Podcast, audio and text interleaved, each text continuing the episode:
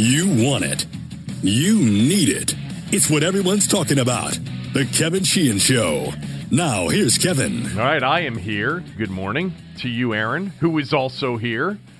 This show is presented by Window Nation. If you're in the market for windows, call eight six six, nine zero Nation or go to window nation dot com and tell them we told you to call. Uh, not a great sports weekend. Some college hoops to get to, including a breakdown or recap of the Maryland-Michigan game, which did not go well for the Terps on Saturday. The big game of the weekend turned out to be a total dud, Kentucky-Tennessee.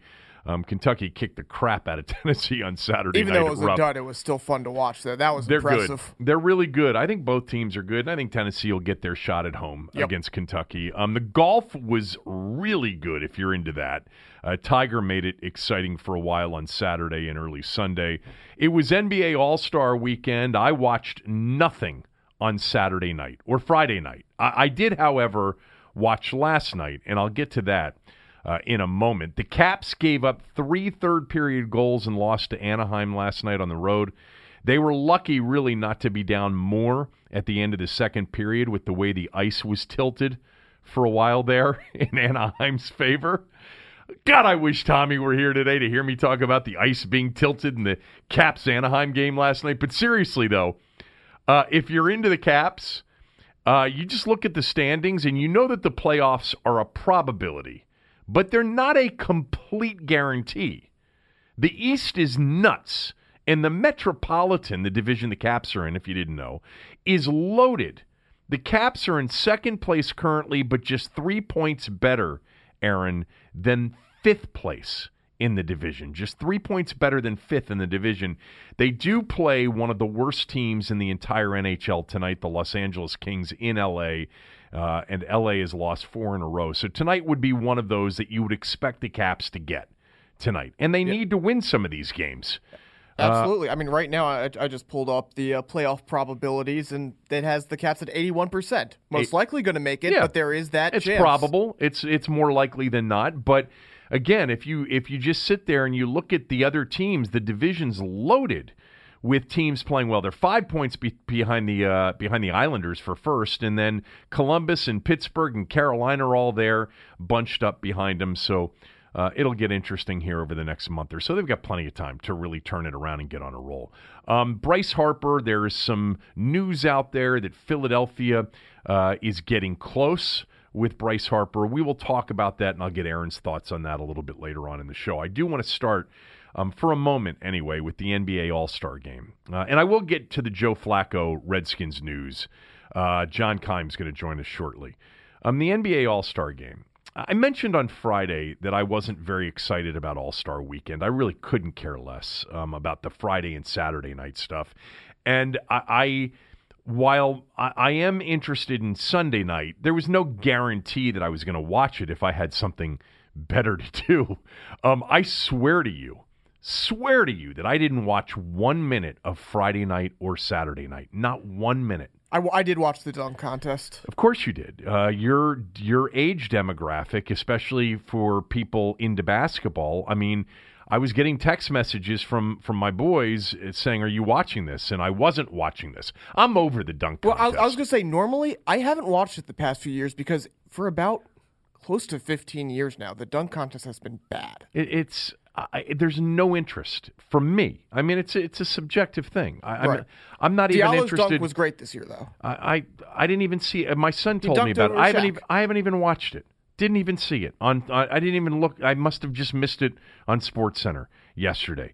Do they still play the sophomore game or the celebrity game on Friday night or Saturday night? I don't even know they, they the way do. it works it's, anymore. It's uh, the Rising Stars game, and it's Team U S A versus Team World. Didn't see a minute of it. Yeah. Again, I mean, my boys. Two of them, they're texting me about it. Uh, they're into it. I mean, I'm not. Uh, it's Saturday night, I was actually home, too.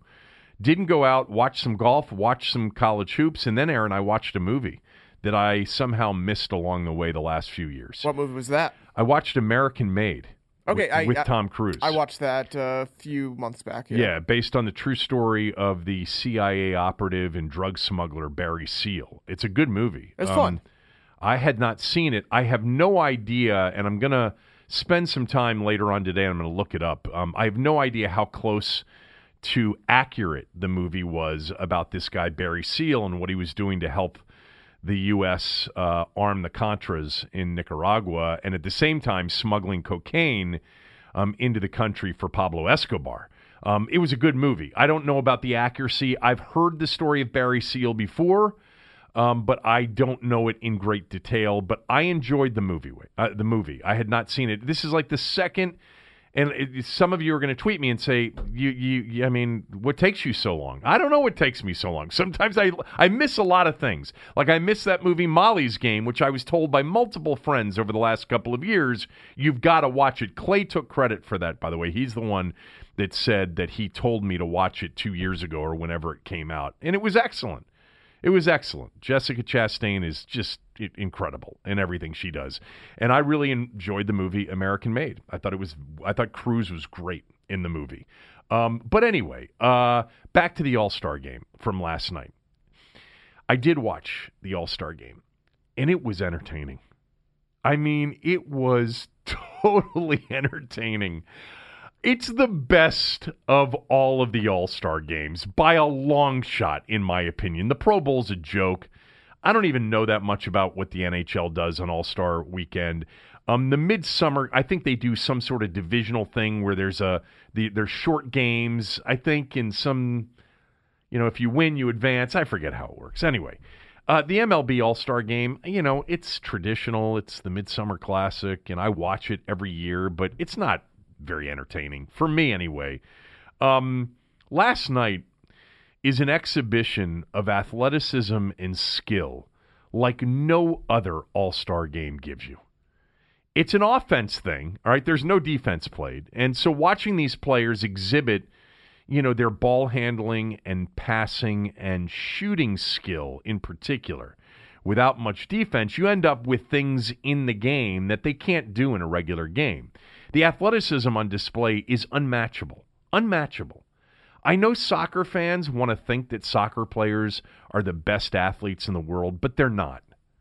Basketball players are twice the size, doing twice as much, in my opinion, anyway. I'm a I'm a basketball guy, and I do appreciate, I do, and I can totally see the incredible skill and athleticism in a really good soccer game. You know, watching some of the World Cup, which I actually enjoy, you know, you can see it. I mean, they are tremendous athletes. Basketball players are much bigger, much stronger, much, you know, they're, they're just, it's the same thing, except they're much bigger and stronger and faster and jump higher. If the teams had shot the ball a little bit better last night from behind the arc, you could have easily had a two hundred point winner in the game. two hundred points in forty-eight minutes. Listen to the three-point numbers from the game last night. If you if you missed it, and I have no problem if you missed it, and I totally understand if it was not anywhere near a priority for you last night. It wasn't a priority for me either. I just, I was home, I turned it on. When I started watching it, I actually couldn't turn it off. Um, Team LeBron uh, was... won the game one seventy-eight to one sixty-four. If you don't even know what that means, they don't do East versus West anymore. They do LeBron versus Team Giannis, and the two of them drafted their teams a week ago or so. And so it's a it's a mixture. There's no East versus West. It was LeBron and the Greek Freak picking up sides a week ago. And it's the, those two teams, Team Giannis against Team LeBron, playing each other. And Team LeBron won the game one seventy-eight to one sixty-four. They were actually down by nineteen midway through the third quarter and won by fourteen. So there was a thirty-six point swing over the final quarter and a half. But listen to these three-point attempt numbers. Team LeBron shot ninety threes in the game. ninety. They were thirty-five of ninety. So if you consider that most of these three-point attempts are wide-open looks, undefended in many cases, they only shot thirty-eight point nine percent. Could have been a lot better. I mean, if they had knocked down forty-five percent or better, they would have been close to two hundred points in the game. The shooting by Damian Lillard and Kevin Durant in particular was really fun to watch. Lillard got hot in the third quarter. I think he had all six of his threes in the third quarter.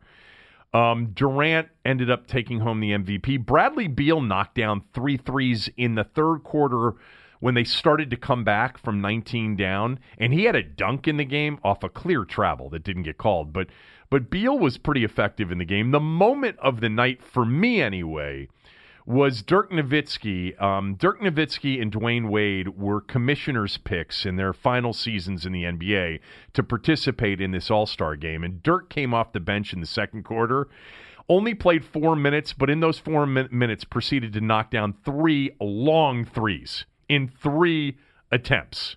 And the place was going nuts. Both benches were going nuts. Um, Dirk just, I mean, if if we if you think when we think about Dirk's career, well after it's over, we're going to think about a seven footer who took you out behind the arc and made a center come out and guard you from twenty-six, twenty-seven feet, and that's what he did last night. He totally, you know, uh, from three, four feet behind the line, knocked down three threes. It was a great moment. Uh, I've always been a Dirk fan. Uh, you know, it's not just his shooting at his size. Dirk had great moves. Dirk could face you up. Dirk could post you up. He's just, he's just you know, he's, an, he's a Hall of Famer. He's a first-ballot lock Hall of Famer. It was fun to see him knock down those threes. And then Dwayne Wade knocked down a big three and played well as well. I don't know. I liked it. I mean, it's not my favorite thing in the world, but of the All-Star games, It's it's my favorite one. It's not for everybody. I get it. Um, and if you're a Caps fan and you're watching them with no interest in the N B A All-Star game last night, I totally get it. I, a real game that counts is always better than something that doesn't count. So I totally understand that. My preference, though, in these All-Star games is last night. I don't think anything is closely Um, closely resembles the entertainment value or the athleticism and skill on display than the N B A All-Star Game. It is, it's really something to watch, um, but it's not for everybody. And if you know what, if they canceled it, which they'll never do because it's a big moneymaker for them, but if for some reason it didn't exist, I wouldn't miss it. But uh, it was, man, some of the athletes in, in that game. I mean, is there any better athlete in the world in any sport, then I'll, I'll list a couple guys, all right? LeBron James, uh, Anthony Davis, uh, the Greek Freak, Blake Griffin, uh, Russell Westbrook. It's just it, the, the Greek Freak's length and what he's able to do. Paul George, what a shooter he is. Kawhi Leonard. It's just, I mean, I haven't even mentioned Steph Curry or James Harden. You know, in the skill level, the athleticism in this game. It's just really, these are the best athletes in the world. They they just are. I mean, I, I can appreciate totally the soccer argument. Um, I can, but it's just a different level uh, in, in the N B A. The best basketball players in the world, to me, have always been the best athletes. Anyway, that's enough about the All-Star game. Uh, I want to get John Keim on here and talk about uh, the report over the weekend that the Redskins were interested in Joe Flacco. I also want to do a uh, recap of the Maryland-Michigan game, which I'll get to. And we'll get to the Bryce Harper stuff. Also, a really nice moment last night, if you were at all paying attention to, to uh, Daytona, which I really wasn't, but I turned it on for the last, what they call NASCAR overtime. Um, and Joe Gibbs and his race team finished in the top three spots in the Daytona five hundred. Very emotional uh, for anybody that loves Joe Gibbs. I'll mention something about that a little bit later on. And I'll have a snow forecast. I, I know most of you couldn't care less, but there are some of you that always ask, why aren't you talking about uh, the snow uh, forecast? So tomorrow night, actually Wednesday, could be the biggest storm of the year. So I'll have something on that a little bit later on. Real quickly on Window Nation, it's the final week for off-season deals at Window Nation. You'll get free windows, free financing, have your electric bill paid until your windows are installed. But hurry, this is the final week. Off-season is the best time to buy, and Window Nation knows this too, and they're offering this amazing deal. Buy two windows, get two free, get zero percent financing for five full years, and by the way, there's no limit on the buy two, get two free. You can buy four, you'll get four free, buy eight, get eight free. there isn't any limit. Plus, during this final week, purchase a house of windows, and Window Nation will pay your heating bill until your new windows are installed. You'll save thousands. Window Nation does room-by-room install to, install to cause as little disturbance as possible. Plus, they are paying your heating bill all the while.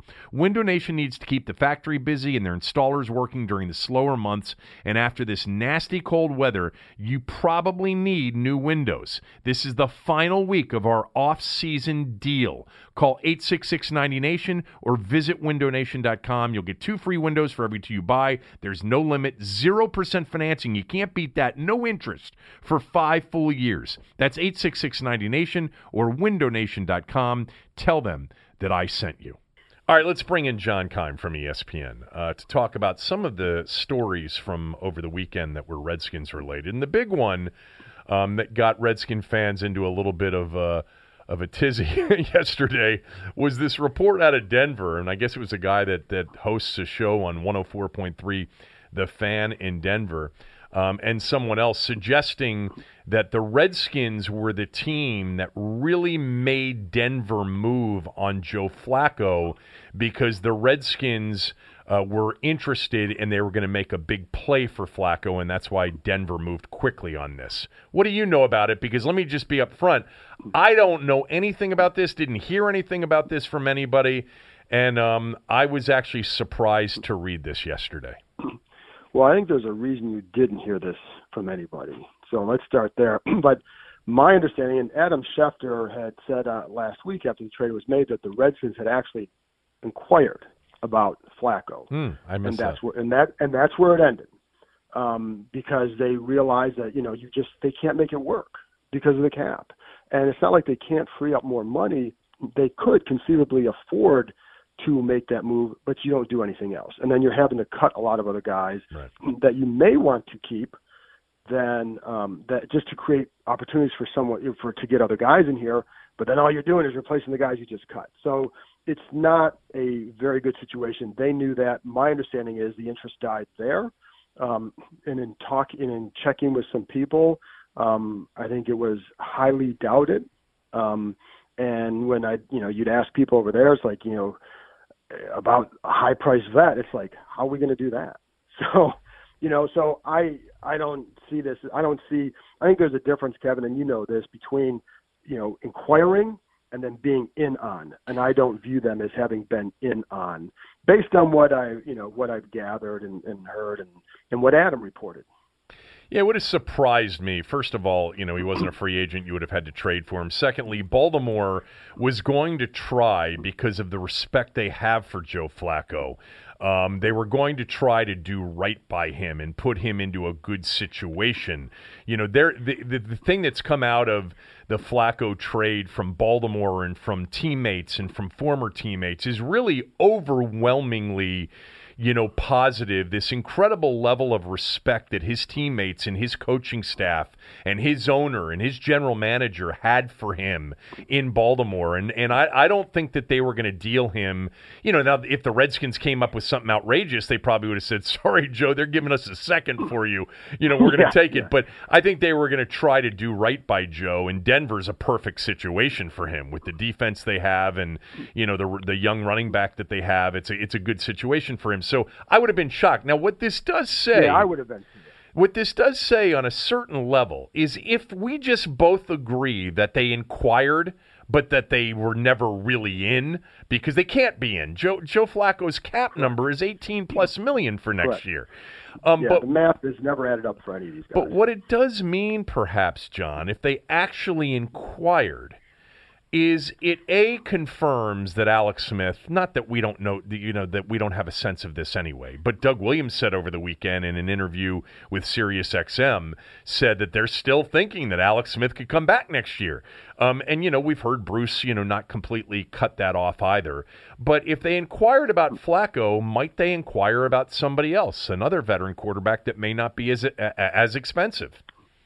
Oh, I definitely think they'll inquire about someone at that level, you know, whether it's, you know, again, the guys who are out there and the, the name that I keep throwing out there because it, I, you know, I, my understanding was they liked him last year was Teddy Bridgewater. Now, I don't know if they're going to be able to afford what he can do, what he what he might get. And I don't even know what his market will be, because it's been a while since he's been a full-time starter, even though he showed he was healthy last summer. And I think that's a big key for him. But the reason I always bring him up, because the ceiling is higher. If he can come in and play, and if, if you know, let's say they want to go with Colt as a starter initially, you do have a potentially pretty solid backup with Bridgewater if something happens. So, um, but I think that's the kind of level you're looking at, and it may even be, I mean, you know, anytime I've ever asked anybody over there, I, I'm never getting the feeling that they would go after anybody other than a mid-level guy or type salary, because they just can't afford it.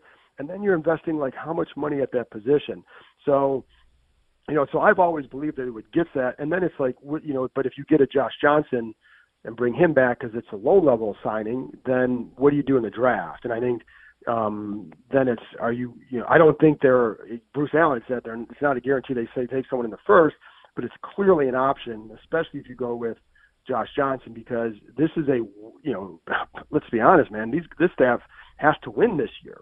And are you going to be comfortable with, with Colt durability concerns, and then Josh Johnson, and then and a mid-round pick, or would you rather have that higher level quarterback potentially in the first round? So um, I think I'm going off in a different direction than what you were asking, but but um, well, that's I, where I'm at. I, I think, you know, the conversation that's an interesting one off of this Flacco inquiry, if you and I both agree that the only thing that probably happened, and I to me it makes sense what you're saying, is that yeah, there may have been an inquiry. You know? Yeah, is that some sort of inquiry, like what would it take to get Joe Flacco? And um, it, it just it's an indication that they are they are willing to look outside of what they have, and I think that says a couple of things. Number one, now we got to pay attention to the Brock Osweiler's and Trevor Simeon's and Tyrod Taylor's as possibilities. But the other thing too, John, it says is that, you know, I, we both believe, I, I'm not going to put words into your mouth, I believe, Cooley believes, he was on the podcast on Friday,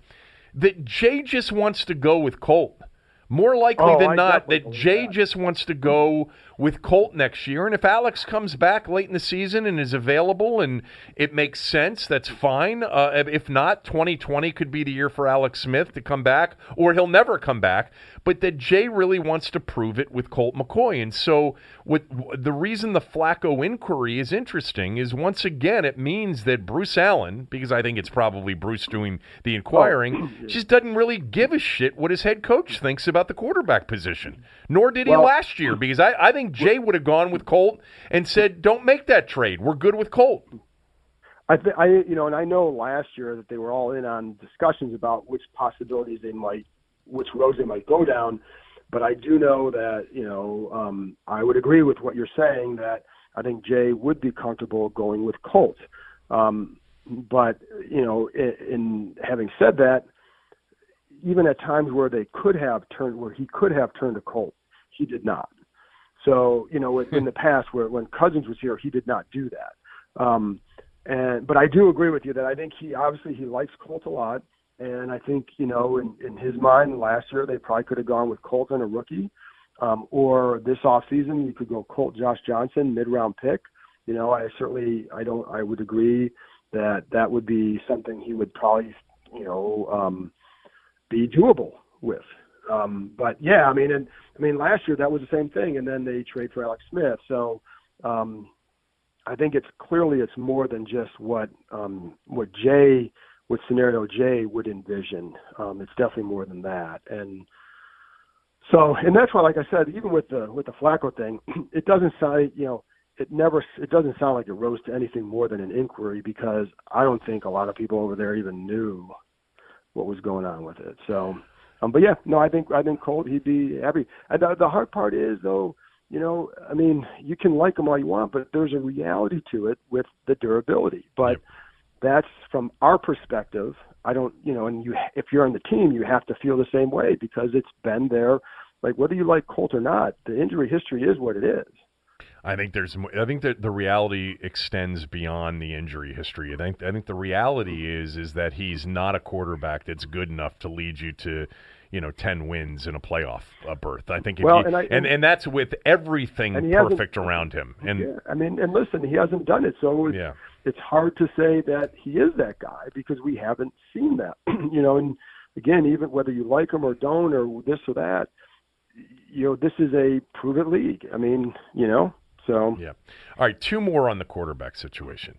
Um, do they have an interest in re-signing Josh Johnson? And the, the other part yeah. of that is, is there anybody else that would be interested in Josh Johnson after the three games that he started for them at the end of the year? That's, that's a good question. And I don't know how many other teams would be.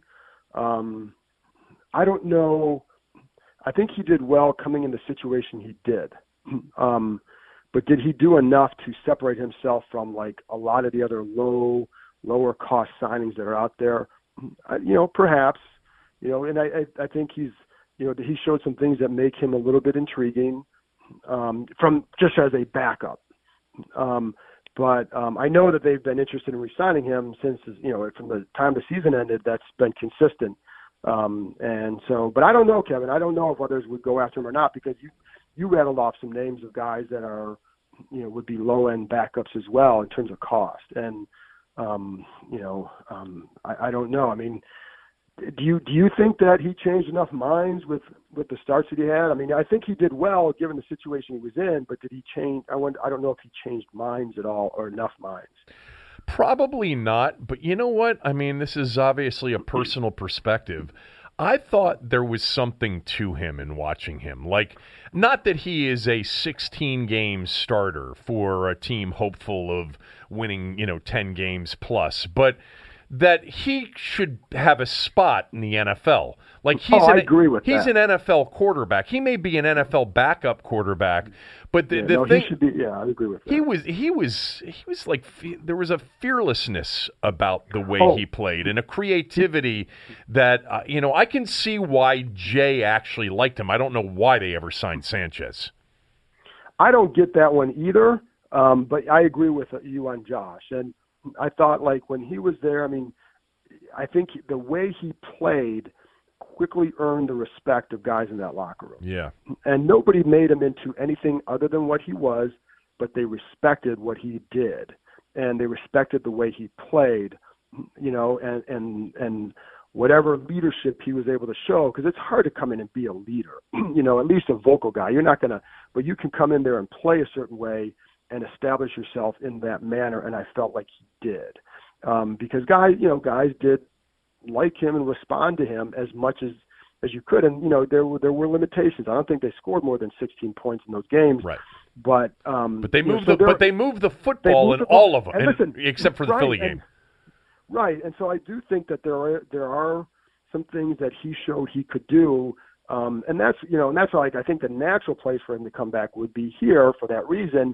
And if they don't get a mid-level guy, if they can't get, let's say if let's say if they do want to get Bridgewater and his price starts to go to ten million dollars a year, and it's like, yeah, you're kind of backing out of that one, then you can go back to Josh. So, um, and I think he would be there. Yeah, you know, for, but, um, for... no, I agree with you. I like there was a lot of things like he, there, there was an energy that he played with that I felt like they these guys felt like they had a chance. They did not feel like that when Sanchez was in there. You know, the two-week stretch against Jacksonville and Tennessee, I'll take the Philadelphia game out of it because it was over, the season was over, whatever. Two games that they were, you know, mathematically still alive for a playoff berth. You know, they played two two consecutive weeks against two pretty good defensive football teams on the road, mm-hmm. and they were fifteen of twenty-nine in aggregate in those two games on third down. And they were not, you know, up until that point, a team that was moving the ball and dominating time of possession. They they were early in the season, early in the season run, mm-hmm. running the football. But anyway, I, I thought that the performance in particular against Jacksonville and for three and a half quarters against Tennessee was the best quarterbacking we had seen all season long, with the exception maybe of the Green Bay game, you know, going back to week three or whatever it was. There were stretches where you're sitting there saying, how was he not on a roster before this uh, that's, point? That was my point. Yeah, I, I agree. Yeah, and I think and I think that the way he incorporated his legs into the game, yes. um, which w- was fun to watch, not because like he was reckless with it. I felt like he was smart with it. And I felt like, for the most part, listen, in that Tennessee game, He has a he drops a nice throw to Michael Floyd, and he freaking drops it inside the five. You know what I mean? So like he, they they had chances even in that game, and you know, um, yeah, the interception at the end of you know the end of the game, but he had some throws in there. And again, that one was like they'd have been first down inside the five. Now you got a shot at touchdown. Maybe you win that game. And um, so I felt like he showed enough that he definitely should be on a roster. And I think that's why you're not seeing him play in the A A F, um, because you know, you know. But um, I like I like that he seemed to know who he is and what he needed to do out there. Yeah, I agree. That's what I also liked, and I think that's. I think if you are a backup quarterback and you know that, then you understand your role. And um, you know, and I listen. I liked his toughness, and and I like I liked talking to him because you you could just feel. You could feel that there was still a big passion in him for this game. And I think that rubs off as well. All right. It's February eighteenth, and there's plenty of time for you to amend um, the answer to this following question. But right now, give me your best guess on the quarterbacks on the roster when they go to training camp. Well, a rookie will be one of them. I just don't know. Like, how how I, will they How will they acquire the rookie? How early in the draft? Well, I think that depends. Are they getting Bridgewater or Johnson? If they go Bridgewater, I think it's mid to late. If they go Josh, I could see um, a higher pick um, because. But I think it also. I think where you're going to go is what does the front office view it? How you know compared to Jay and. Um, I think I think in that case you're going to probably I think the front office well, I don't know if the, who would win in that one, but you know that's what I so that's what I would expect. Those are the two scenarios. If it's Colt and Josh, I would expect them to go a little bit higher. Um, if it's Colt and Teddy, um, then I would look at it as mid to late rounds. Um, you know, so I don't feel like they feel they have. I haven't gotten the sense that they feel like they have to get a guy in the first. I do think there are things that they liked about each of those guys who might be available at fifteen, um, enough to pull the trigger. I don't know yet. Who do they like? Do you um, think? Um, I think they like. Well, I mean, you know, I think they like parts of each of the top four guys' games, and I think you know. So you're trying to see how they fit. I don't know if they love any that might be there enough to grab a guy. So um, I think, you know, my I, the one thing I'd wonder with Kyler Murray with these guys would be, um, you know, the height. It's not about passes batted down and all that. It's about how you do in your splits and can you run your quick game, which they like to do. You know, if you can keep him in gun the gun all game, that's one thing, but that's not typically what they have done. That's not what they've done, not even typically. So can you operate your quick pass game with a guy at his size um, coming out of set, under operating under center. So I don't know that they would do that. I think the thing you always wonder with him, and you know this, that, you know, if you want to create a splash, there it is, right? Yeah. Um, so I don't know that they – and I don't I don't know, Kevin, at this point if they love any of them enough to to, to grab one at fifteen. And I don't think – I don't know that they're going to tell anybody that they would because, you know, they may be hoping a guy like Lock slips there. Um You know, I think there are, but I do think there are parts of their games that they that they do look at and say, okay, how does this fit in? And some of this would fit in. And then you look at the inconsistencies of guys like Locke and Jones, two guys who might be there, and you wonder, like, okay, how long would it take for them to get to that point? And that's where, listen, again, if you're going a first-round pick, that guy's going to be playing at some point. And do you have, is that guy the kind of guy who can come in and contribute in a year where this group has to win? Who's evaluating these quarterbacks, and whose evaluation matters the most in the organization? Oh boy, that's. I think that. I think when you're looking at quarterbacks, you're gonna, you know, obviously Kyle Smith will be have a major say in that because he's a college scouting director, and then you have two ex-quarterbacks on, the, you know, involved in it with Doug and Jay, and so and then obviously Bruce, you know, and and and I do think the owner's gonna probably have his say too. I mean. You know, to what extent, I don't know. But if he if he says, I want Kyler Murray, then I think they'll find a way to get Kyler Murray. I don't think that they feel like they can trade up that much. I don't think that, you know, just because they only have the, – the way they can help themselves this year is through the draft. They, if they don't have a ton of cap space, so I don't know that they're going to give up that much capital to move up to do something like that. And that's not a guarantee, but that's just the feeling right now. Um, so I think it's I think it's going to be a hodgepodge, and then – then it's going to depend if, if you know, if the owner says, well, this is the guy I want, you know, if Bruce says this is the guy I want, well, there's your answer. But if it's not, if they're not sold, you know, I think you, you know, I think they would be very wise to listen to the experts. Uh, Kuiper put out his mock draft two point oh right. version this morning, and he's got Kyler Murray going at thirteen to the Dolphins, so right. two spots ahead of the Redskins, who he has taking Drew Lock at fifteen. Yeah. I personally, out of all of them, watching him this year, Kyler Murray's obviously in, in a different category because of just right. the explosiveness, the team that he was on, et cetera.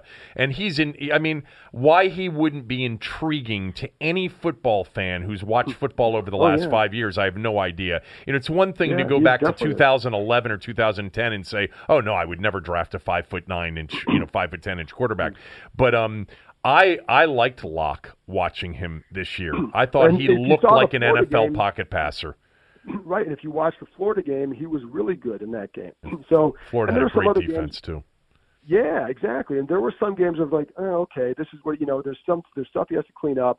You know, and I did talk to somebody who, you know, an, an evaluator for another team who felt like a guy like Locke might be someone that Jay would be more inclined to want, because of the style, and, and they felt like he was a very smart quarterback. And he brought up Kirk Cousins as an example, not so much in terms of, um, you know, ceiling, but in terms of um, demeanor, approach, et cetera. And, and being able thought, to run Jay's system. And, and, and being able to run Jay's system, yeah. that he felt like that would be a good fit for here. Um, and so I know, like I said, I know that there are parts of each of their guys' games that they that they, that they do like. And um, so I, I could – listen, I don't think that's – I don't think that's um, out of the question at all, um, for the reason you said. And, you know, there are some th- things on tape where, like, it's really good. And you can't – the thing that I always hate is that when if somebody says, well, Blaine Gabbert sucks, so therefore you can't take Drew Lock. Well, you know, they're, they're not the same person. And, you know, Gabbert, when he was in college, everything was, was seemed to be um, predetermined and short, and – you could see him feel, see the rush and feel the, you know, not feel the rush, but see the rush. And that was a major turnoff, I know, for these guys. So, like, you saw a lot of that. And, you know, you're not hearing that with Locke. There are inconsistencies. And um, I think that's the thing you, that would give you some, that gives you pause. That's why he would be there at fifteen. Right. Because if there aren't any inconsistencies, of top, course, he's, he's top going, ten yeah. with his, yeah. So, you know, so, um, I mean, listen, I don't think it'd be the worst thing ever if they if they do like him to go Colt and Teddy and, and, and Locke, but I don't think they would. But um, you know, then you then you're then you have guys who can help you now, and if this guy, if you want to work with this kid, you can you can you can work with him and get him ready at whatever point. And the other thing I wouldn't do, Kevin, I don't know, you know, where you stand on this. I'm not going to look at it because you, you know, I hear this all the time, and you can't think like. This is no disrespect to any fans, but you can't think like a fan and assume that, you know, that, well, we're going to suck this year, so therefore they may fire the coach, and therefore just wait till next year when you have a new coach to get a quarterback. Because what if you got, what if this team is wins nine or ten games? Let's say you get Bridgewater and you get nine or ten games, and now you also have, you know, so the staff is around, but Locke becomes this great player somewhere else. You know, you don't pass. My point is you don't pass up on a guy if you really like him, on what might happen at the end of the year. Now, if you're not sold and if you only think he can play in Jay's system, that's one thing. But if you're picking a guy in the first round, he better be able to play in multiple offenses.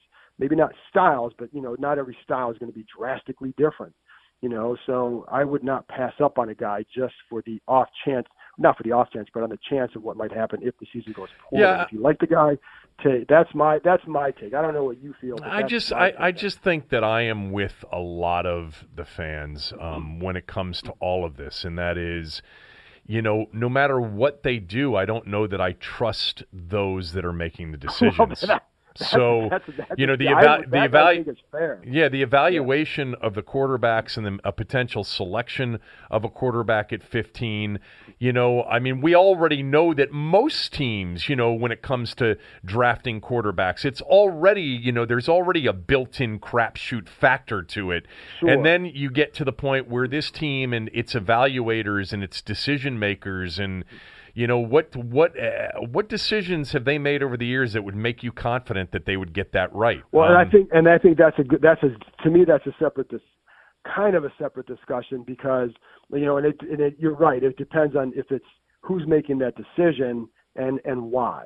And you know, there are some people over there I'd say like You know, um, if if you know if, if Kyle Smith really loves this guy, and they end up taking him, you know, you probably feel a little bit better because of the work that he's probably put into, he and his scouts have put into, um, you know, uh, evaluating this pl- this player. Um, if it's, you know, if it's someone who says we just have to get a quarterback, well, I don't. I, you clearly don't. You're not going to trust that. I don't think. Yeah, if it, if it's a Bruce so Dan, I, I, if it's if it's a Bruce Dan led thing, no one's going to feel good about no it. No one's going to, and the, the and it'll probably fail. I mean, we know that right. more likely than not, right. it won't be the right decision. But I but I do think, and it's hard because I agree with you. Like a lot of decisions that are being made, and this is why, like this idea of like even tanking or anything like that. Do you trust this group to then build it back up? No. And but why? no, because so, so, so, but yeah. part of the tanking strategy would be an owner-driven st- strategy where the plan at the end of the season is to bring in the new group to start making the decisions sure. on on sculpting After, a new sure. roster. But but the, then, but yeah. you do you trust even that? No, no, this is done. the quandary. So I think that's, yeah, right. And I think, but I but I don't think you pass up on a guy. Like again, if they if there's a consensus on a guy and they all like him. Then what's you know? Then you've got to take them. Yeah, I mean it's and, it's almost you know, to the point. It's almost to the point, John. And I've said this multiple times over the last month, two months, where you know Dan Snyder is a terrible owner. But if he's going to suck at being an owner, which he does, he might as well go back and have fun doing it. And they couldn't be any worse off. You know, spending big, going big, trading up, taking a quarterback. You know, even if they're using Kuiper and McShay's board as the way to draft, like they may be just as they, it wouldn't get, it wouldn't be any worse.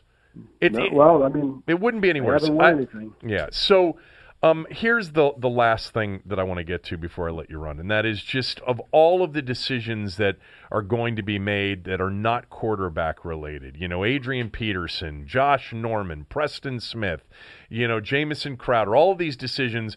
W- what do you think happens first? Like, what's coming soon? Do you have any gut feel on something that may be coming soon? Because I, I think all of these things are up in the air right now, but do you have a sense of it? Not, not. I think they're, I would agree they're all, I mean, everything's up in the air at this point until they're done. Um, I think if I were looking to say, what are the things I think would happen soon? Um, a Brandon Sheriff extension. Yes, you know, I totally agree I think, with you. I, I think that's one, and then I think, you know, they're, you know, with, with Peterson, I mean, they're they, it's not. I don't I don't get the sense that there's this, you know, back and forth, back and forth, back and forth, you know, you know, zipping faxes over here and this and that.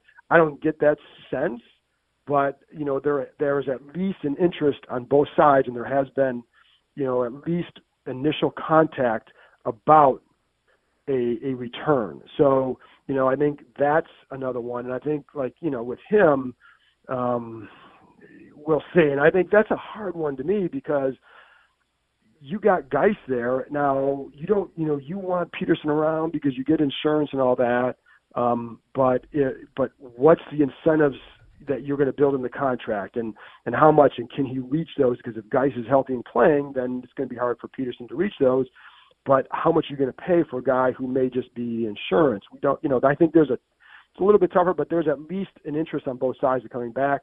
So I think those would be the two that I would look at. But I put Sheriff's extension, I think, is the easy one because they want him around. They know how good he is. And um, it would be a way for them to at least lower the cap hit for him this year. And so I think that that's why I think that one gets done. That makes total Probably sense to me. And that yeah, and that one that one is sort of within their control right now, obviously. Exactly. Free, exactly. Yeah. And, and I think that's that's the easy one. I don't like I don't get, you know, certainly I don't feel like Preston Smith is going to be re-signed before he gets before free agency starts, not unless something changes, you know, in the next weeks. And now a lot of it will be dependent on what happens at the combine, the contact they have with agents. Um, for some of these guys, like, you know, in Crowder. But if you're Crowder, why would you sign now? Right. No, I agree. We're you know, less than, we're less than a month away a, now. We're less than a month it's away. A great, it's not a great free agent class for receivers. You, you no, know, you're, you'll be one of the more attractive ones out there. And I think, you know, Preston Smith plays a premium position. Um, that one could be a loaded position. Yeah, they're loaded. That that one's loaded. Like. Yeah. And the draft is really good with it. And that's the that's where, like, you know, like part of me says Preston's going to get paid, and then, you know, because he's only twenty-six, he's got, you know, whatever, whatever. But on the other hand, you know, maybe other teams will think like the Redskins, like, okay, we like him, we'd like to keep him, but this draft is really good there. We can get somebody at fifteen and and just move on with a lower-cost player at that spot, or not have to spend at that spot big time, and then spend maybe a little bit more at other areas. So, you know, I, and I'd, I'll be curious how many other teams feel that way, because it is a good group um, in free agency and in the draft. You know, the the interesting thing, by the way, about the Brandon Sheriff thing, all of these things, I, I totally agree with you on Preston's, well, well definitely Crowder, um, even more so, that there's no sense yeah. uh, for, for them, unless the deal's great, to sign a deal right now. I mean, let let free agency starts in less than a month, and there there would be a market, I think, for Jamison Crowder. But with respect to Sheriff, what, what, what will be very interesting is the Redskins, to me, can't wait on this. Because if you think you're going to ex- to extend him right before the season starts or during the season, I'm not saying that that's an impossibility.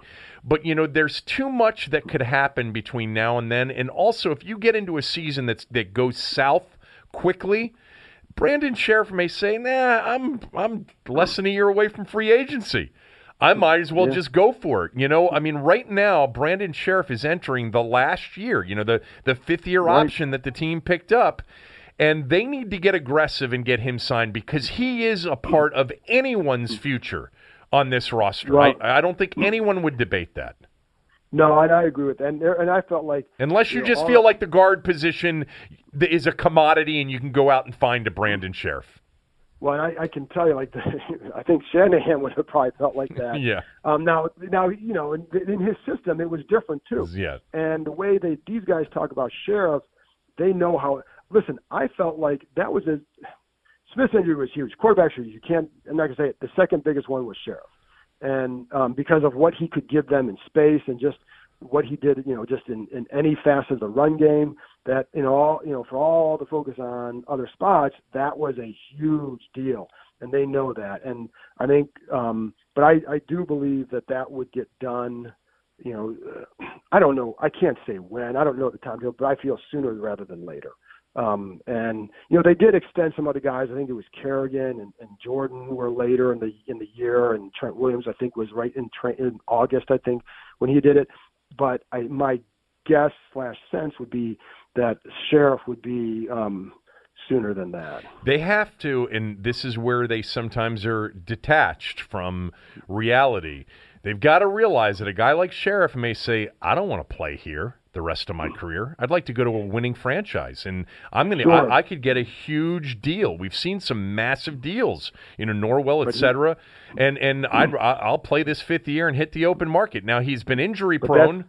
That's why I said you take. That's why you take advantage of it now, because yes. he's coming off that injury, and if you feel he's going to be fine, and he may feel like he's going to be fine, but guys want security too, and and I think they can give it to him, or they should give it to him. Last thing, did you see this Sue Cravens thing from yesterday or over the did weekend? Not. I'm at. I'm no. I'm at my mom's house. I did not see that. Okay. Well, um, this is what he said yesterday, um, and I don't know, was this tweeted out? Was it Instagrammed out, Aaron? I forget. I, I've got the quote here. I don't know where it came from. Sorry about that, but here's the quote.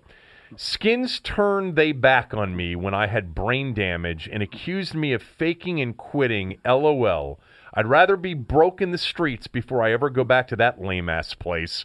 But for fans like you, I'll always have love for y'all. Sue Cravens. So he must have been responding to a Redskins fan reaching out to yes. him.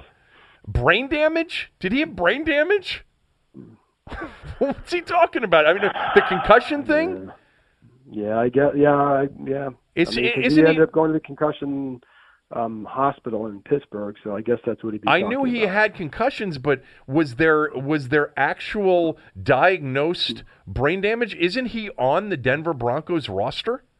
He is. He is. Okay. Yes. Yeah. There you go. Okay. You, you know what? We don't have to talk anymore about that because yeah, neither one of us know anything about it, but I'm pretty sure. No, I'm yeah. pretty sure he's on Denver's roster. I could be wrong he about is. that. He does not seem happy with this place. No, he doesn't seem to be happy no. about anything, and I hope he's healthy.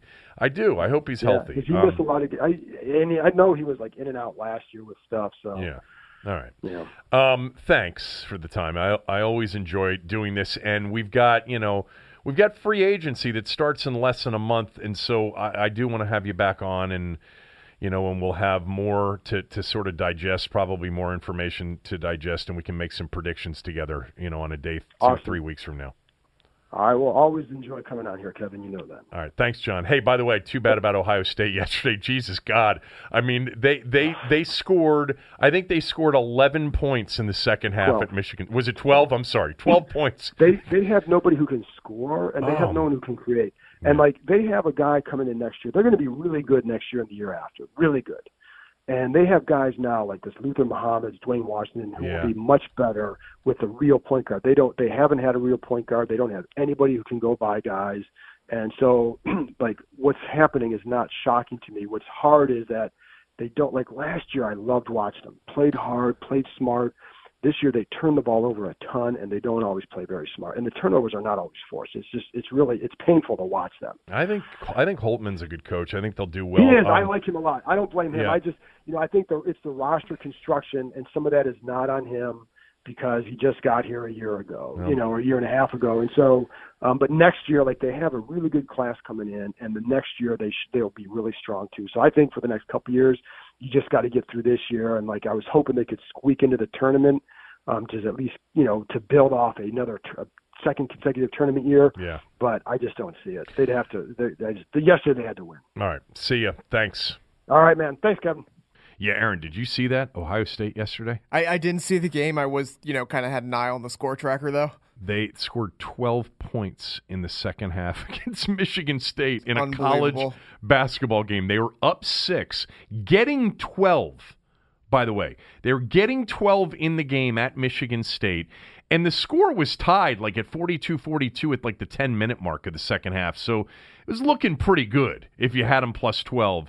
Um, they got beat by eighteen in the game. I think they scored a grand total of three points over the last nine minutes of the game. Three points. Something it's not like very that. good. No, not very good. Uh, and they're one of those teams that's in a bit of trouble, you know, back on the bubble. They come to College Park Saturday, and Maryland's got Iowa tomorrow night. And I'm going to get to the Maryland-Michigan recap here in a moment. But, um, man, the Big Ten, I've talked about it before. It is crazy top to bottom how competitive Uh, all of these teams uh, are. All right, real quickly, I want to tell you about Farish Chrysler Dodge Jeep in Fairfax. If you're considering something new, I want Farish to be on your list. Now, they're located in the heart of Fairfax, right there in Fairfax Circle. Ralph Perkins runs Farish. Just ask for Ralph if you head in there. Um, I, if you're thinking, this is obviously only if you're thinking about a Chrysler, a Dodge, a Jeep, or a Subaru. They've got a Subaru dealership uh, as well, but they've got great rebates right now. Some of the best they've had all year long on the Jeep Cherokee, the Jeep Grand Cherokee, and the Jeep Wrangler. So if you've been thinking about any one of those three vehicles, give Farish a shot. Head out there, ask for Ralph. They're right off the Beltway, uh, all right, on, on Route fifty. It's five minutes from the Beltway on Route fifty into the heart of Fairfax. They're, they're sitting right there in Fairfax Circle. Great dealership. They'll put you in touch with one of their best salespeople. Their service department that Mark runs is great. Um, they're just a bunch of good guys that'll take good care of you because you're a listener of, of this show. Uh, they take care of everybody, but I'm, I, I promise you that if you ask for Ralph and tell him that I sent you, he will take good care of you. You can find out all you need to know at Farish Cars dot com, uh, including live inventory, live pricing, and their best deals. Farish Cars dot com. All right, uh, let's do uh, a Maryland-Michigan recap right now for all of you that are into Maryland um, and want us to discuss this. Uh, look, Mark Turgeon's teams, they lost the game, for those of you that don't know. They lost the game sixty-five to fifty-two in Ann Arbor. It was a tough spot for Maryland because Michigan had been upset earlier in the week at Penn State, and Michigan's a top five, top you know ten team, and they were home, and they needed this one to get back on you know, get back on uh, pace, and it was going to be a tough spot for anybody heading into Chrysler Arena. But Maryland is now, Mark Turgeon, that is, at Maryland, is now oh and nineteen on the road versus ranked teams. And I would say th- this is a big, you know, a, a big number that all of the Maryland people point to, and especially those of you that think that Maryland can do a lot better than Mark Turgeon, you'll point to the fact that, you know, point to a lot of things, but oh and nineteen on the road versus ranked teams. Um, it, look, it stems from many things, all right? Sometimes, most of the time, it's because they're playing a better team on the better team's right. home court. Um, but the one thing that I wish were different um, about his teams when they go on the road against a really good opponent, a ranked opponent, all right? I just wish they were more aggressive. I wish they took a more aggressive approach to some of these games. Maryland plays slow. They play a way in which they try to out-execute their opponent in the half court on offense, and they try to out-execute and out-compete defensively in the half court as well. That's the way Mark Turgeon thinks his team should play. It's the way he obviously feels his, his team is best suited for playing. I personally wish they were more aggressive. Now, that's easier said than done against aggressive certain teams. Aggressive on both sides, by the way. Yeah, but really, to me, I want them, I want to take it to people. You know, I want a, a more aggressive attacking style on the road in a big game, you know, rather than a more, we're going to grind it out, we're going to out-execute, you know, we're going to We're going to slow the game down, and we're going to out-execute them in the half court. You know, our stuff, our sets, our plays are going to be better than theirs. I, I personally, I, it's easier said than done against certain teams and certain coaches. Coaches, and a Michigan team is so well coached. Beilein is so good, and they're not an easy team to really take it to. You know, like you can't just play fast break basketball against Michigan because they get back so well. Michigan's really good. All right, they're really good, and they're really good on defense. But Maryland is just as quick, just as athletic, just as talented, just as deep. And Maryland had two fast break points in the game. Michigan, I think, had twelve or fourteen. Maryland didn't walk the ball up the court against Michigan. They crawled it up the court against Michigan. It's not what I would prefer. Again, easier said than done. Easier for all of us that aren't at practice every day, that think we know what we're talking about, but we're not at practice every day, you know, to just sort of throw this stuff out there. I mean, it's always laughable. I mean, a lot of you right now are in the midst of having, you know, kids play sports, and you're sitting there and you you show up at the games, and, you, you know, whether it's you or others, you know, you're criticizing the coaches, and it's like, you have no idea. I have no idea. I swear to God, more times than not over the years of my kids playing sports and being at, at games and listening to parents complain about coaches, if I ever got frustrated and even spoke at all, which was rare because I'd rather not, I would probably more times than not try to sit somewhere by myself so I didn't need to listen to it. But I would just say, look, if you're not going to be at practice every day, you really have no idea what you're talking about. And that is the case in almost every sport. You have no idea what that coach has asked the players to do, what they've practiced, what he's seen in practice, what your kid or someone else's kid does in practice, what the plan is. You have no idea. No idea. More times than not, parents have zero idea. I don't know how I just got off on that, but I guess it's a way of saying I'm not at practice every day, nor are you, Aaron, or any other Maryland basketball fan that's going to complain. So it's hard to really be overly critical about style, about sets, about plays, about situations. You can be, it's like with a football game, you can be critical of a game strat, an in-game strategy or a clock management thing. That's why I always harp on that stuff, because that stuff more times than not is really not debatable. It's not a thing that you needed to be at practice to see. You know, whether or not a coach should have gone for two in the right spot in a football game or in basketball game, should have called a timeout, you know, on, you know, after a, after a made bucket or hey, whatever. I mean, those things sometimes are very black and white, not gray. What I'm talking about is much more debatable. It's much more of a gray area. My personal preference, without nearly enough information, is that Maryland has the talent, the athleticism, the depth to play a different style of basketball that I think, again, without all the information, from outside looking in, I think would benefit them more. I don't like to watch the ball come off the rim, and Michigan did not shoot a great percentage, especially in the first half, thank God, because if they had, Maryland would have gotten blown the F out in the first half. They were down twenty-five to ten. It felt like it should have been thirty-five to ten. Yeah. Um, but they were only down twenty-five ten, and then miraculously were only down by nine at halftime in a game in which they only scored eighteen points in the first half of that game. I think, personally, that they should play faster, more up-tempo, more attacking, more taking it to them. It doesn't mean that you're going to get a transition opportunity every single time off of a miss, but it just means you're pushing it a little bit. Worst case is you're going to have more time to run your offense, because I can't tell you how many times in that game, I can tell you this, down eleven with about two minutes to go, Eric Ayala barely crossed the timeline in time. He crossed it with twenty-one seconds left on the shot clock. You're down eleven. Why are you still crawling it up the court? You're not playing pressure. You're not playing against a team that's pressing you. Team's going to let you bring the ball up the court at any pace you want to. But you shouldn't be crossing the timeline with one second left on the shot clock when you're down by eleven with two minutes left in the game. You know, you shouldn't. It's a mindset. It's become a habit. If there's a chance to run, they walk. If there's a little chance to push it, they crawl. They don't score enough for me. They don't shoot enough for me. They face a set defense on almost every possession. And when you do that against good defensive teams, teams that are well coached and have you scouted, like many in the Big Ten do, you're going to struggle offensively. And Maryland did.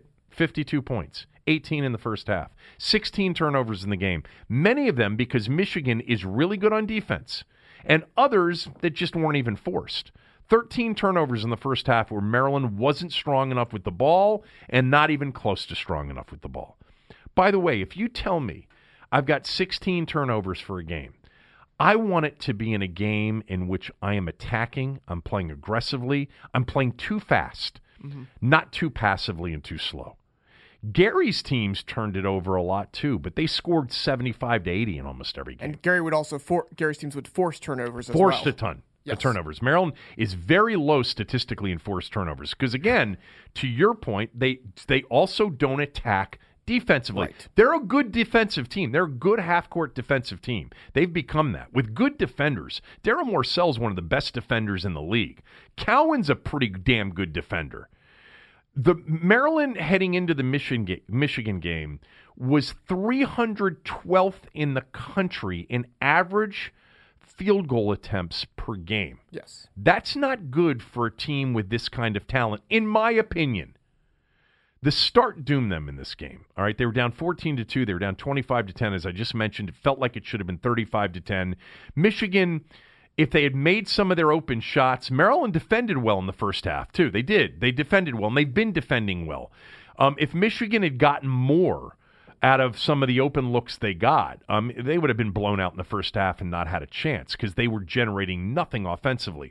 And it's interesting about Michigan. They are the bad matchup for Maryland here recently. If you recall that final game of the regular season, or maybe it was the next to last game of the season last year, Maryland could not get an open look against Michigan in that game. They they lost by thirty plus. Right. They were down thirty plus at halftime. Um, there were a couple of key moments in the game. Cowan had an open three to tie it at forty-two to thirty-nine. That miss turned into a transition dunk, I think, on the other end. And then Cowan had a layup That's down five remember. to get it to three, missed it, and that ended up in a transition three for them. Um, offensively, Bruno got frustrated early by Teskey, who is a big-time shot blocker in college basketball. And because of it, Bruno was a total non-factor in the first half. Now, they went to him in the second half, and he delivered. And I know Turge has a ton of plays and sets that he likes. And if they're going to play slow, grinded-out basketball, the one thing that has worked more than anything else is running it through Bruno, especially on the post, and playing off of that. I just think if they attacked a little more on Saturday off the misses on the other end, I'm not asking them to do what Michigan State does or Iowa does or North Carolina does, take it out of the net off a made shot and push it. But I thought if they attacked a little more off the misses, and Michigan had a ton of misses in the first half, and they could get Cowan in particular going down, you know, if you don't get anything in transition, at least you get Cowan into a probing situation. You see Simpson a couple times, you know, where they pushed it, and now he's probing, and he's dribbling it through the paint and around the baseline, and then finding somebody cutting to the basket for an open dunk. That's not half-court offense. That's pushing, being aggressive, spacing the floor, and having a creator like Simpson do something. I personally, you know, as a youth basketball coach, I can tell you I didn't always have the best talent, not even by a long shot. I had good players, but never overly athletic or deep or any of that. I would have much preferred not to face a set defense. Yeah, I thought I had some half-court stuff that worked too, and sometimes it did, but you'd much rather take a three-on-two fast break or a three-on-one or a two-on-one fast break opportunity where you can drive it and maybe kick it to somebody who's going to get an open look than face a set defense. And if you push and you get a guy like Cowan going downhill early, even Ayala in a possession, they had a couple of them. He, uh, Cowan uh, drove the paint, kicked it to... Um, I think he kicked it to Sticks, who kicked it to, to a wide-open uh, Wiggins, who shot a three. That's that's the kind of stuff they got to get more of. Because if it comes down to, you know, just running half-court offense against set defenses who have you scouted well, like the teams in their league do, it's going to be tough, man. It's going to be tough. That's why Maryland doesn't score a lot. They really don't. They're a high-efficiency offensive team. And they're a high-efficiency offensive team. I think they were twenty-fourth going into the game on Saturday because they've got a hell of a low-post presence in Bruno. And you know what? They do run some good half-court stuff. I'm not knocking it necessarily. I just want to go in with the mindset of taking it to somebody. If I don't have the talent and I need to play a low-possession game and try to win fifty-six fifty-four, fine. But that's not what Maryland has. If I'm going into Chrysler Arena with what what Maryland's got talent-wise, I'm trying to take it to Michigan. I don't want to be forced to out-execute or out-strategy a John Beilein team on his floor. I want my players to take it to his players so it doesn't come down to my stuff against their stuff, that it doesn't come down to who scouted whom better. Get after him. Press him a little bit. Speed him up. Take the ball off the rim, get it to Cowan or Ayala into the front court, and get it across the timeline in three seconds or less. Make them get back on defense. They get back on defense so well. They're really well coached. But make them get back on defense. They didn't have to sprint back. Maryland was crawling it up the court. Don't accept that they're going to be great on defense. Don't accept that they're going to get back on defense. Don't accept, hey, they're well coached. We got to just run great stuff. Take it to them before they get set up defensively. You've got talent. Let them play. But hey, again, it's easy for me to say. You know, bottom line, eighteen points in a first half on the road with thirteen turnovers, playing walk-it-up basketball is not going to get it done. Maryland's good. They are capable of a lot this year. Against Iowa, Tuesday night in Iowa City, they're going to play a team for the first time in a while, since Illinois really in the Garden, that actually prefers to run and play up-tempo. They want to play a little bit faster. They're used to playing fast. fast. They're going to press. They're going to trap at half-court. They run a lot of half-court and three-quarter-court, half-court zone traps. So Maryland's going to have chances to get easy ba- baskets if they play it right. Now, Iowa will also play some zone defensively. But anyway, I... That's my one big gripe, and it's been that for a while. And Saturday was one of those games, and I felt coming off of the the couple of games that they had had previously against Purdue and Nebraska, where I thought they were getting more aggressive. They didn't score a lot in those games either. All right, I understand that. They scored sixty against Nebraska and seventy against Purdue. Um, but they were more aggressive. And then Saturday, I know it's an early start. Maybe that had something to do with it. I know he's got a young team, and I know sometimes you coach them to do what I'm asking them to do, and they don't do it. So that's why I'm saying I, I, if you're not at practice, you don't know. For all I know, the game plan was to take it off the rim and get an outlet pass to Cowan right around the three-point line, be across half court in a couple of seconds, and try to get stuff in transition or try to get an offense set up faster, really taking it to him, and the players just didn't execute. That's a possibility. I don't think so, though. I think this is the way they prefer to play, and they have played well this way. I'm not knocking it. I am just suggesting from my outside looking in what my preference would be when you have talent. Low possession games are for teams that don't have superior talent. Not that Maryland had superior talent to Michigan, but they've had superior talent to many teams on their schedule this year. And I'd like to see just a couple of games of eighty-eight to seventy. Like I would have rather have lost that game on Saturday eighty to seventy. eighty-five seventy-five because we didn't shoot it well and we turned it over too much in a in a in a, multi, in a bit more of a p- p- high possession game. But anyway, uh, we'll see. They got five games left. Iowa's tomorrow night. Iowa threw in a bank shot from the corner at Rutgers yeah. to beat that, Rutgers. Yeah, that was unbelievable. I don't know how that hit I, the it's, backboard. It's almost in. impossible to yeah. bank in a corner three, but they did it, and they beat Rutgers by two with that buzzer beater. God, it, another another example of the Big Ten and how none of these games, like Maryland's got a game at Penn State on the twenty-seventh. Not a gimme. No, nothing's a gimme. But this one, Maryland's had four road wins, right, in the league? Four? Yes. Right? Ohio State, Rutgers, Nebraska. I'm forgetting one. In the no. Minnesota. Minnesota. They right. beat Minnesota on the road. So Iowa's a ranked team. This could be the first ranked win for Maryland. For Maryland. Iowa's good. Fran McCaffrey does a good job. It's, this league's so well coached. All of these things, I know if I were having this conversation with their staff, they would say, do you know how well coached this league is? Do you know how well scouted they are? I know all those things are true. That's why I want to take the coaching out of it and play – try to play up-tempo and let the players decide it. Anyway, big week for Maryland in terms of their seeding. They're in the tournament. They could lose the rest of their games and be in the tournament. They're well, in. I don't know about that. Yeah, they could. If they literally lost every game for the rest of the season, yeah, plus the first game in the conference be, tournament, they'd I don't, still be in. That would put them at nineteen and thirteen. They'd still be yeah, in. Yeah, but they, they would say you haven't won a game in a month. They they could. The, the point is, yeah, they're they're le- realistically, they're in. Yeah, I, I mean, okay. I guess we would be on the bubble at that point. Yeah. Um, I don't think that's going to happen. Right. But all five of these regular season games are difficult. The good news is, finally, after they played, I think it was eight of ten or seven of nine on the road away from College Park, they now have a finish with three of their final five at home.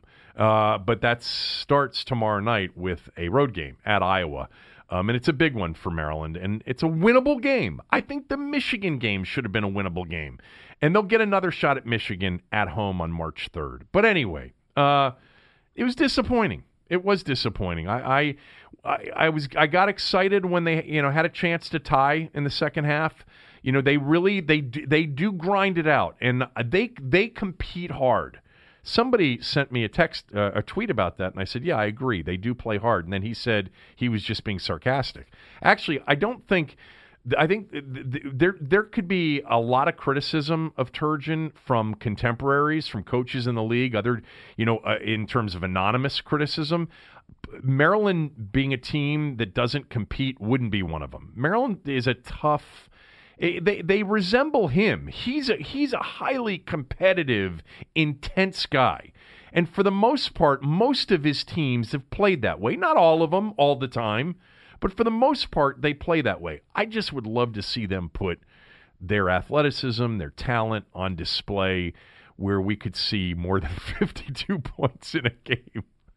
Uh, anyway, um...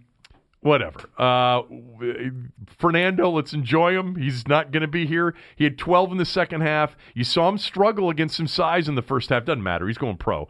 Um, Sticks was soft. Sticks is coming and, back. Yeah, he he he's coming back. He was uh, really soft against two, the size in this game. Two things about Sticks. One, yeah. he needs to put on about ten, twenty pounds in the offseason. Yeah, they know that. And the other thing is he needs to learn to kick it out more. That In that game, that was one of the real bad things is that he kept going up, going up when he had no chance of getting to the rim. Yeah, and I would like to see both of them, when they get near the rim, just dunk it over some people every once in a while. And and yes, you know, um, Aaron Wiggins is a star in the making. There's no doubt. This guy is smooth. He's as good a shooter as they have on the team. He's one of the best shooters in the league.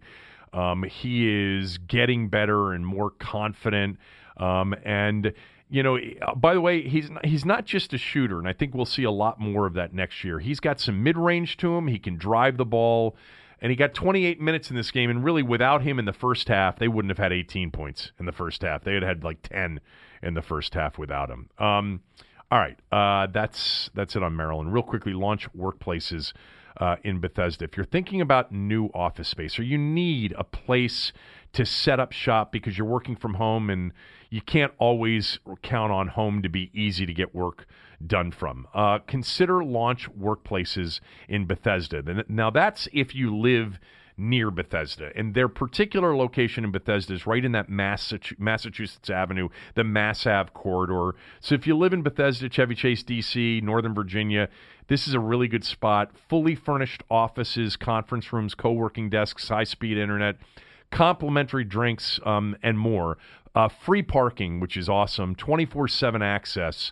Uh, you'll get more work done. Uh, and again, you don't. It's not just the offices. They have co-working desks that you can you can lease uh, as well. They've got conference rooms you can use, et cetera. Call today for an exclusive free two-day trial, two four zero, eight hundred, sixty-seven fourteen or launch workplaces dot com. They have other locations around town. So go to launch workplaces dot com and you can see their other locations as well. two four zero, eight hundred, sixty-seven fourteen. Mention my name. You'll get an exclusive free two-day trial or launch workplaces dot com. All right, let's, uh, let's finish up the show with a couple of things. First of all, will you update me on the Bryce Harper Phillies story? Yeah, so the story over the weekend uh, reported by several people is that Philly's getting very close. It's not official yet. There was a number reported, which was ten years, three hundred ten million dollars, so just above that initial offer that the Nationals made, right, which doesn't quite make sense to me because I just can't imagine the learners just saying, nah, for an extra million a year.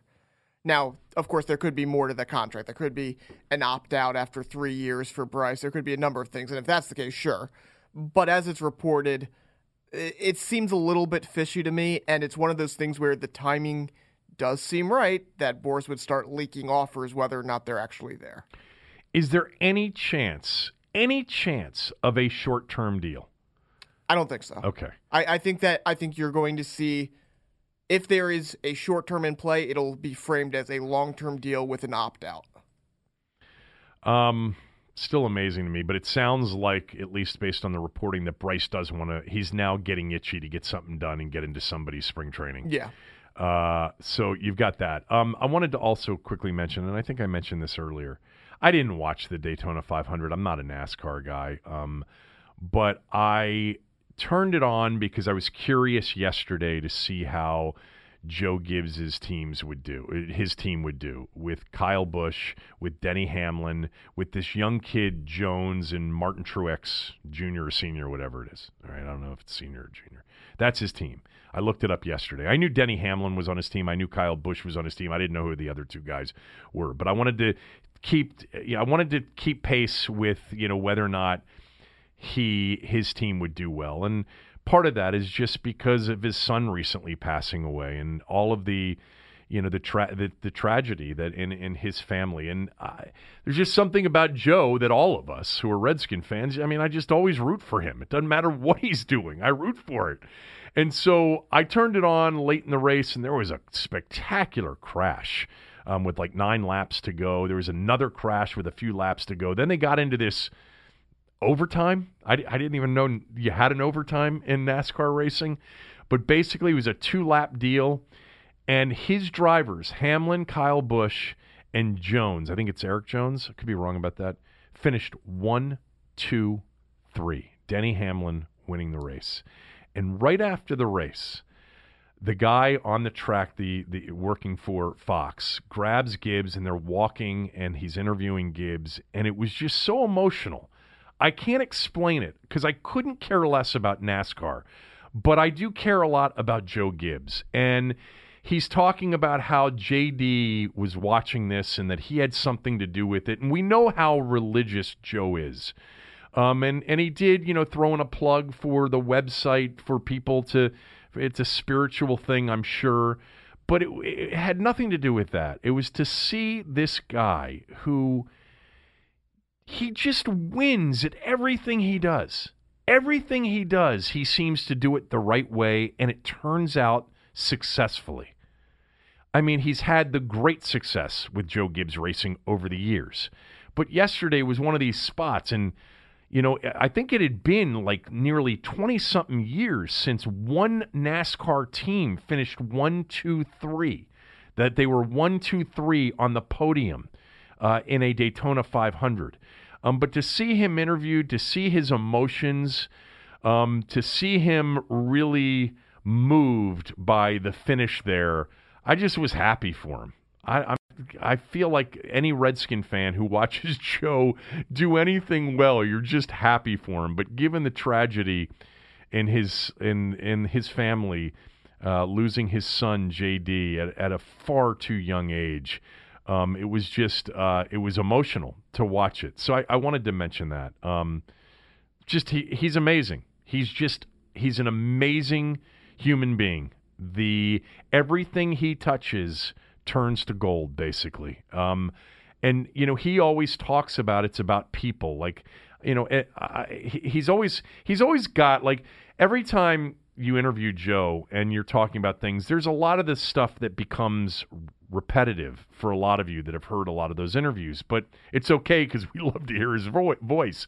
But the one thing that's been beaten into submission over the years by him, which, you know, should make all of us understand that, especially if you're building something or a business or making business decisions or life decisions, he says it all the time. He's like, you just have to pick the right people, you know? And Gibbs was in an organization in pro football where the owner picked the right people. He learned from Jack Kent Cooke. Jack Kent Cooke wasn't an angel, but he just picked the right people. He picked Bobby Beathard. Bobby Beathard was smart, was a quality human being. He picked Joe Gibbs. Joe Gibbs really knew football, was smart, and was a high-quality human being. And that's what he took from football, and he did, he did the same thing. He hired the best of the best to come in and gave him the autonomy to do it. Um, and he just, he understands that. I mean, obviously you put that side by side with the organization, the Redskins, that is, and the way it's run now. And you know why they have failed for so long, because they haven't hired the right people and they haven't sought out high quality people over the years. Um, Joe was pretty much one of the only ones, you know, he really was. Uh, anyway, um, that was, uh, that was cool to watch. Wanted to mention one quick thing. A lot of you tweeted me after the show um, on Friday with Cooley, and you said that Cooley didn't, did he not realize that Kyler Murray had committed to playing football? I think you misunderstood him. Yes, he understood Kyler Murray had committed to playing football, but what Cooley was saying is he wants somebody that is one hundred percent totally in with no waffling capability. And I think what he was saying is this dude could change his mind. He, and it was a tough decision for him in the first place. And Cooley's been really consistent about what he thinks is important in a football player, and that is someone who loves football more than they love anything else. So a guy like Kyler Murray already is going to have a strike against him if Cooley's doing the evaluating. Also, um, from my friend on Twitter, uh, the former ambassador to Belgium, and I enjoy that you listen to the podcast too, and I appreciate it so much, and we've had some good exchanges on Twitter over the years. Um, but I'll answer you specifically because you've asked me twice now on Cooley's last two appearances why I haven't spent time talking about Cooley's career, what he wants to do, is he going to coach, did the Redskins interview him, and all of that. Um, it's really simple. Um, he's not going to talk about that right now. And when he does, he will do it with me. I feel confident about that. He's a good friend. I love talking football with him. I love getting his opinion on things like the playoffs and the Super Bowl and the Redskins roster, et cetera. But um, it's it's made very clear that he's not going to talk about it. So I'm not going to put him in that position. That's not what I, I mean, when he has some news, if there is any news, he will definitely be on, and we'll talk about it in great detail, in detail. But this isn't, you know, me interviewing Bruce Allen if he were to be on the podcast, or interviewing Dan Snyder if he were to be on the podcast, which I don't think they'll ever be, um, uh, not for lack of trying, but um, it's just different. So that's the answer to that. Uh, he's he. It would be, if you wanted to hear me ask him, hey, did the Redskins interview you for, for their tight ends opening, or have you talked to anybody else? His answer would be, I'm not going to talk about that. So I just decided not to do it because he and I talked about whether or not it would be a conversation, and the answer was no, it would not be a conversation. Not not yet, maybe down the road at some point. Um, I had one other thing um, that I wanted to mention. Was it the snow? Oh, uh, two things to mention. Uh, number one is that Um, the national anthem last night before the All-Star game, sung by Anthony Hamilton, um, and he did it in sort of a different, unique way, not the normal national anthem way. It wasn't for me, not because he didn't do it in a normal national anthem way, the, the traditional way, but because to me it seemed in the moment like an attempt to do Marvin Gaye number two, and no one will ever, ever sing the national anthem the way Marvin Gaye sang the national anthem before the N B A All-Star Game in nineteen eighty-three. No one. It's the greatest, in my view, the greatest rendition of the national anthem ever. It it sends chills up my spine every time I hear it. Marvin Gaye had one of the most beautiful voices of anybody. Um, and the way he did that national anthem in nineteen eighty-three in the L A Forum before the All-Star Game, to me, will never be bested, ever. And Anthony Hamilton didn't have a major problem. It just wasn't anywhere close to the Marvin Gaye rendition. In fact, we'll go out of this show here momentarily with the Marvin Gaye uh, rendition if you've never heard it. But lastly, real quickly on the snow, we're going to get snow. We're going to get snow and we're going to get ice and we're going to get rain, and it's it's got the potential to be probably not the biggest snowstorm of the year. Remember, during that weekend in early January during the N F L playoffs, we had a foot over, right. you know, like thirty hours on a Saturday and a Sunday. That was the perfect storm if you really like snow, weekend, football on.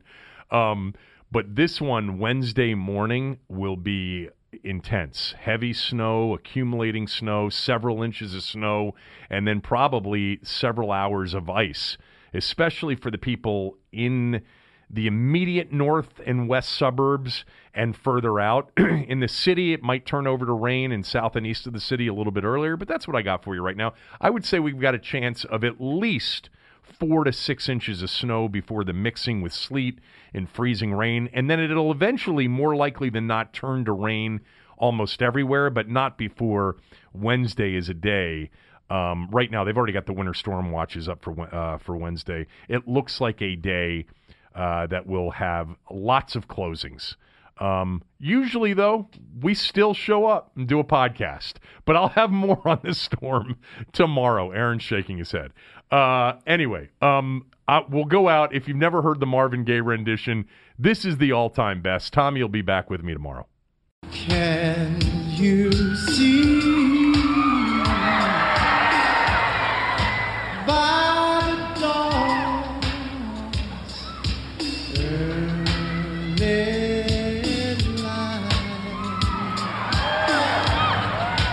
What so proudly we hailed at the twilight's last gleaming, whose broad stripes and pride